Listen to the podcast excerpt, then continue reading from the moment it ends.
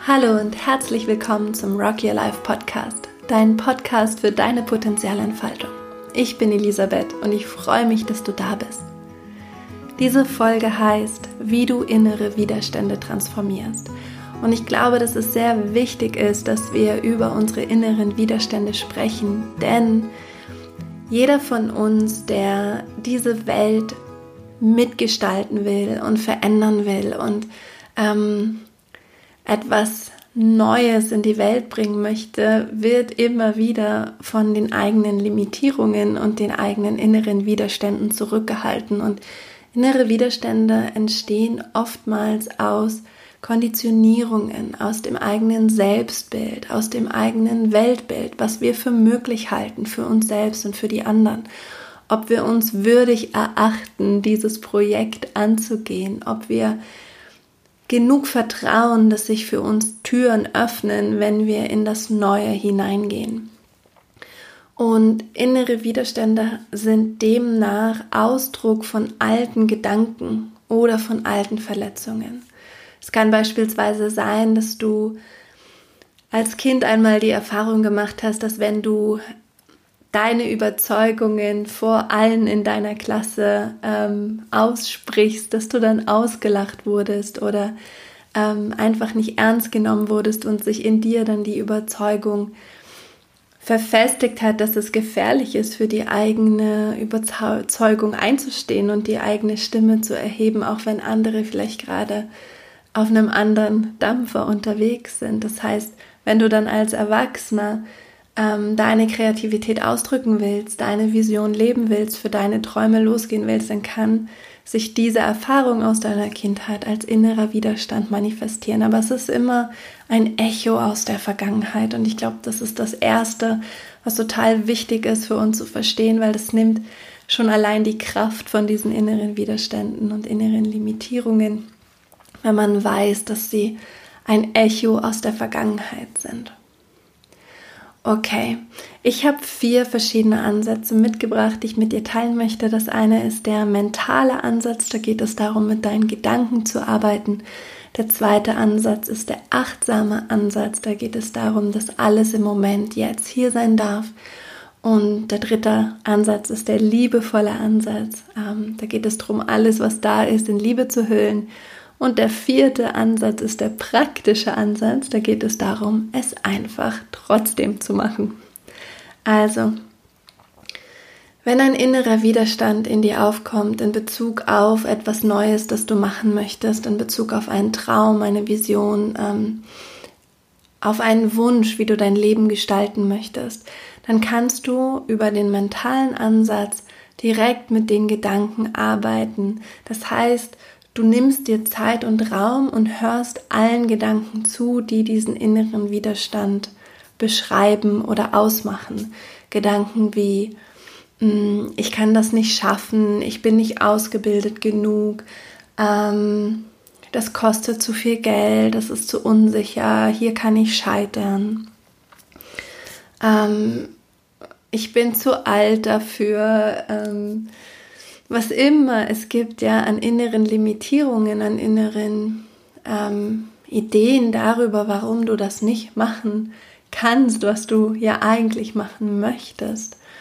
All das schreibst du dir auf und du überprüfst jeden einzelnen Gedanken und fragst dich einfach nur, ist dieser Gedanke wahr, ja oder nein?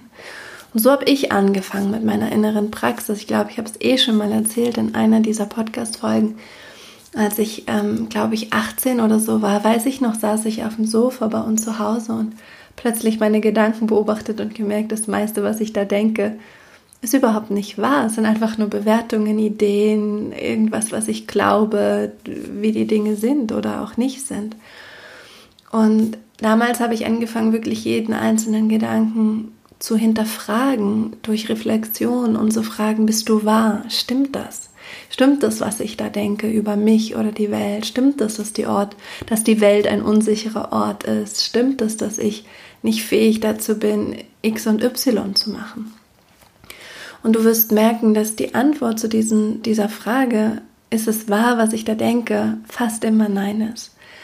Und Wahrheit bedeutet, dass es immer wahr ist und zu jedem Zeitpunkt wahr ist. Also wenn du zum Beispiel ähm, einen inneren Gedanken hast, der Widerstand erzeugt, der da heißt, ähm, ich bin nicht ausgebildet genug, dann ist vielleicht ein Teilaspekt wahr. Aber er, dieser Gedanke ist sozusagen nicht in seiner Vollkommenheit wahr und nicht in jedem Moment. Denn du hast Wissen in dir und Ressourcen in dir, auf die du aufbauen kannst und die dich in das Neue führen. Und du kannst dich weiterbilden über Bücher, über Gespräche, über Weiterbildung etc. Also es geht bei dieser Frage wirklich darum, ist dieser Gedanke in all seiner Umfasstheit, in 360 Grad zu jedem Zeitpunkt wahr, ja oder nein? Und das ist meistens nein. Und dann kannst du dich fragen, wie bin ich, wenn ich diesen Gedanken glaube? Was ist mir dann möglich, was ist mir unmöglich? Und du wirst relativ schnell merken, dass deine Vision, dein Traum an diesen Widerstand gebunden ist, wie ein wie so eine Hundeleine quasi. Der Hund kann nicht weiter als diese Leine und die Vision kann auch nicht weiter als diese Leine. Und du wirst merken, wenn du an diesem Gedanken festhältst und ihn glaubst, dass es dann einfach unmöglich wird, deine Vision hier zu leben. Und da merkst du auch, wie kraftvoll diese Gedanken sind. Also merkst du eigentlich in diesem Schritt, in diesem zweiten Schritt, dass dieser Gedanke zu viel kostet. Ähm, und Du fragst dich dann, ob du bereit bist, diesen Gedanken loszulassen. So, und wenn du bereit bist, diesen Gedanken loszulassen, kannst du dich fragen, wer bin ich ohne diesen Gedanken und was ist mir dann möglich? Und dann wirst du schon in dir merken, wie alles plötzlich ins Fließen kommt und die Kreativität entsteht und die Energie und die Impulse. Wenn du diesen Widerstand quasi einfach nur mal theoretisch mental aus dem Kopf löscht und dich dann fragst, wie bin ich denn dann? Was ist mir dann möglich? Und dann abschließend kannst du noch ähm, diesen Gedanken für dich neu umformulieren und dich fragen, was ist eigentlich viel wahrer? Und wenn du zum Beispiel diesen Gedanken hast, ich bin für dieses oder jenes Projekt nicht ausgebildet genug, könnte ein viel wahrerer Gedanke sein. Ähm, ich lerne stetig und wachse jeden Tag und lerne immer Neues dazu. Und dann hast du auch schon deine Affirmation, mit der du die nächsten Tage üben kannst, um diesen Widerstand wirklich ganz nachhaltig aufzulösen.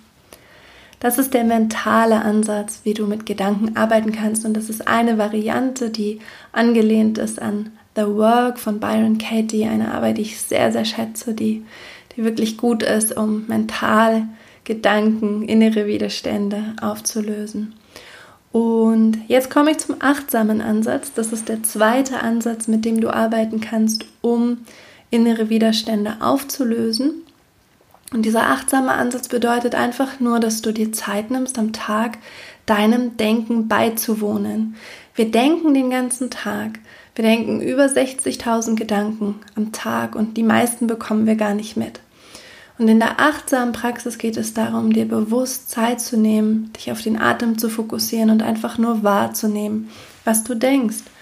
Und wenn du einen inneren Widerstand in dir erlebst, dann kannst du ganz bewusst hingehen, dich hinsetzen, dich erden, auf deine Atmung fokussiert sein und einfach nur neutral wahrnehmen, was jetzt in deinem Gedankenraum geschieht ohne Bewertung, ohne etwas verändern zu wollen, auch in gewisser Weise ohne zu reflektieren und ohne zu analysieren, sondern nur beobachtend. Und was es macht, ist, durch diese Haltung darf das, wo du einen inneren Widerstand hast und empfindest, plötzlich da sein. Und wenn etwas da sein darf, dann fängt es an, sich wieder zu bewegen. Dann fängt es an, sich aufzulösen, weil du es nicht mehr festhältst. Innere Widerstände sind ja auch Gedanken, an denen wir festhalten. Wir fokussieren immer wieder darauf, auf unsere Zweifel, auf unsere Ängste, auf unsere Kleinlichkeiten, auf das, was wir glauben, dass es nicht funktioniert oder für uns nicht wahr ist oder wir nicht würdig genug sind oder, oder, oder. Es sind alles nur Spielformen von limitierenden Gedanken. Und wenn du sie einfach nur da sein lässt und beobachtest, dann hältst du sie nicht mehr fest, dann löst du quasi wie den Griff Und in dem Moment, wo du den Griff löst und alles einfach nur da sein darf, beginnen die Dinge sich wieder an ihren richtigen Platz zu ordnen.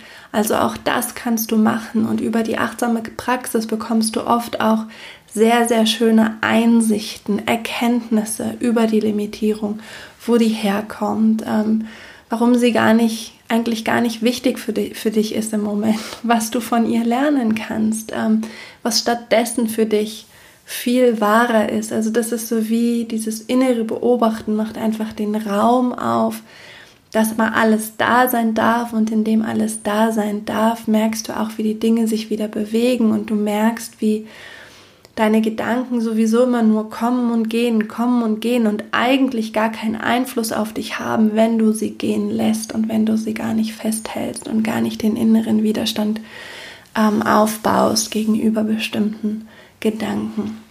Das ist der achtsame Ansatz und das bedeutet einfach nur, alles darf jetzt sein und alles darf im nächsten Moment auch schon wieder fließen und gehen und sich verwandeln. Der dritte Ansatz ist der liebevolle Ansatz. Das ist mein absoluter Lieblingsansatz. Also mit dem arbeite ich am aller, allerliebsten, weil er für mich auch am leichtesten ist und am freudvollsten. Wenn du einen inneren Widerstand hast, nimm ihn einfach in die Liebe. Das ist, das ist der liebevolle Ansatz. Das bedeutet, du kannst in dein Herz atmen und alle Gedanken, die, die dich traurig machen, die dich wütend machen, ähm, vor denen du Angst hast, die dich in irgendeiner Form belasten, einfach in dein Herz nehmen und ganz bewusst hingehen und sagen, hey, und ich liebe diesen Gedanken und ich liebe auch diesen Gedanken und ich packe auch diesen Gedanken in Liebe und auch diesen und diesen und diesen und diesen. Und ich bringe all meine Liebe, die ich habe, zu diesem inneren Widerstand. Und er darf da sein. Und ähm, ich bin einfach da in absoluter Liebe. Und in der Liebe können diese inneren Widerstände überhaupt nicht mehr existieren. Sie lösen sich einfach auf.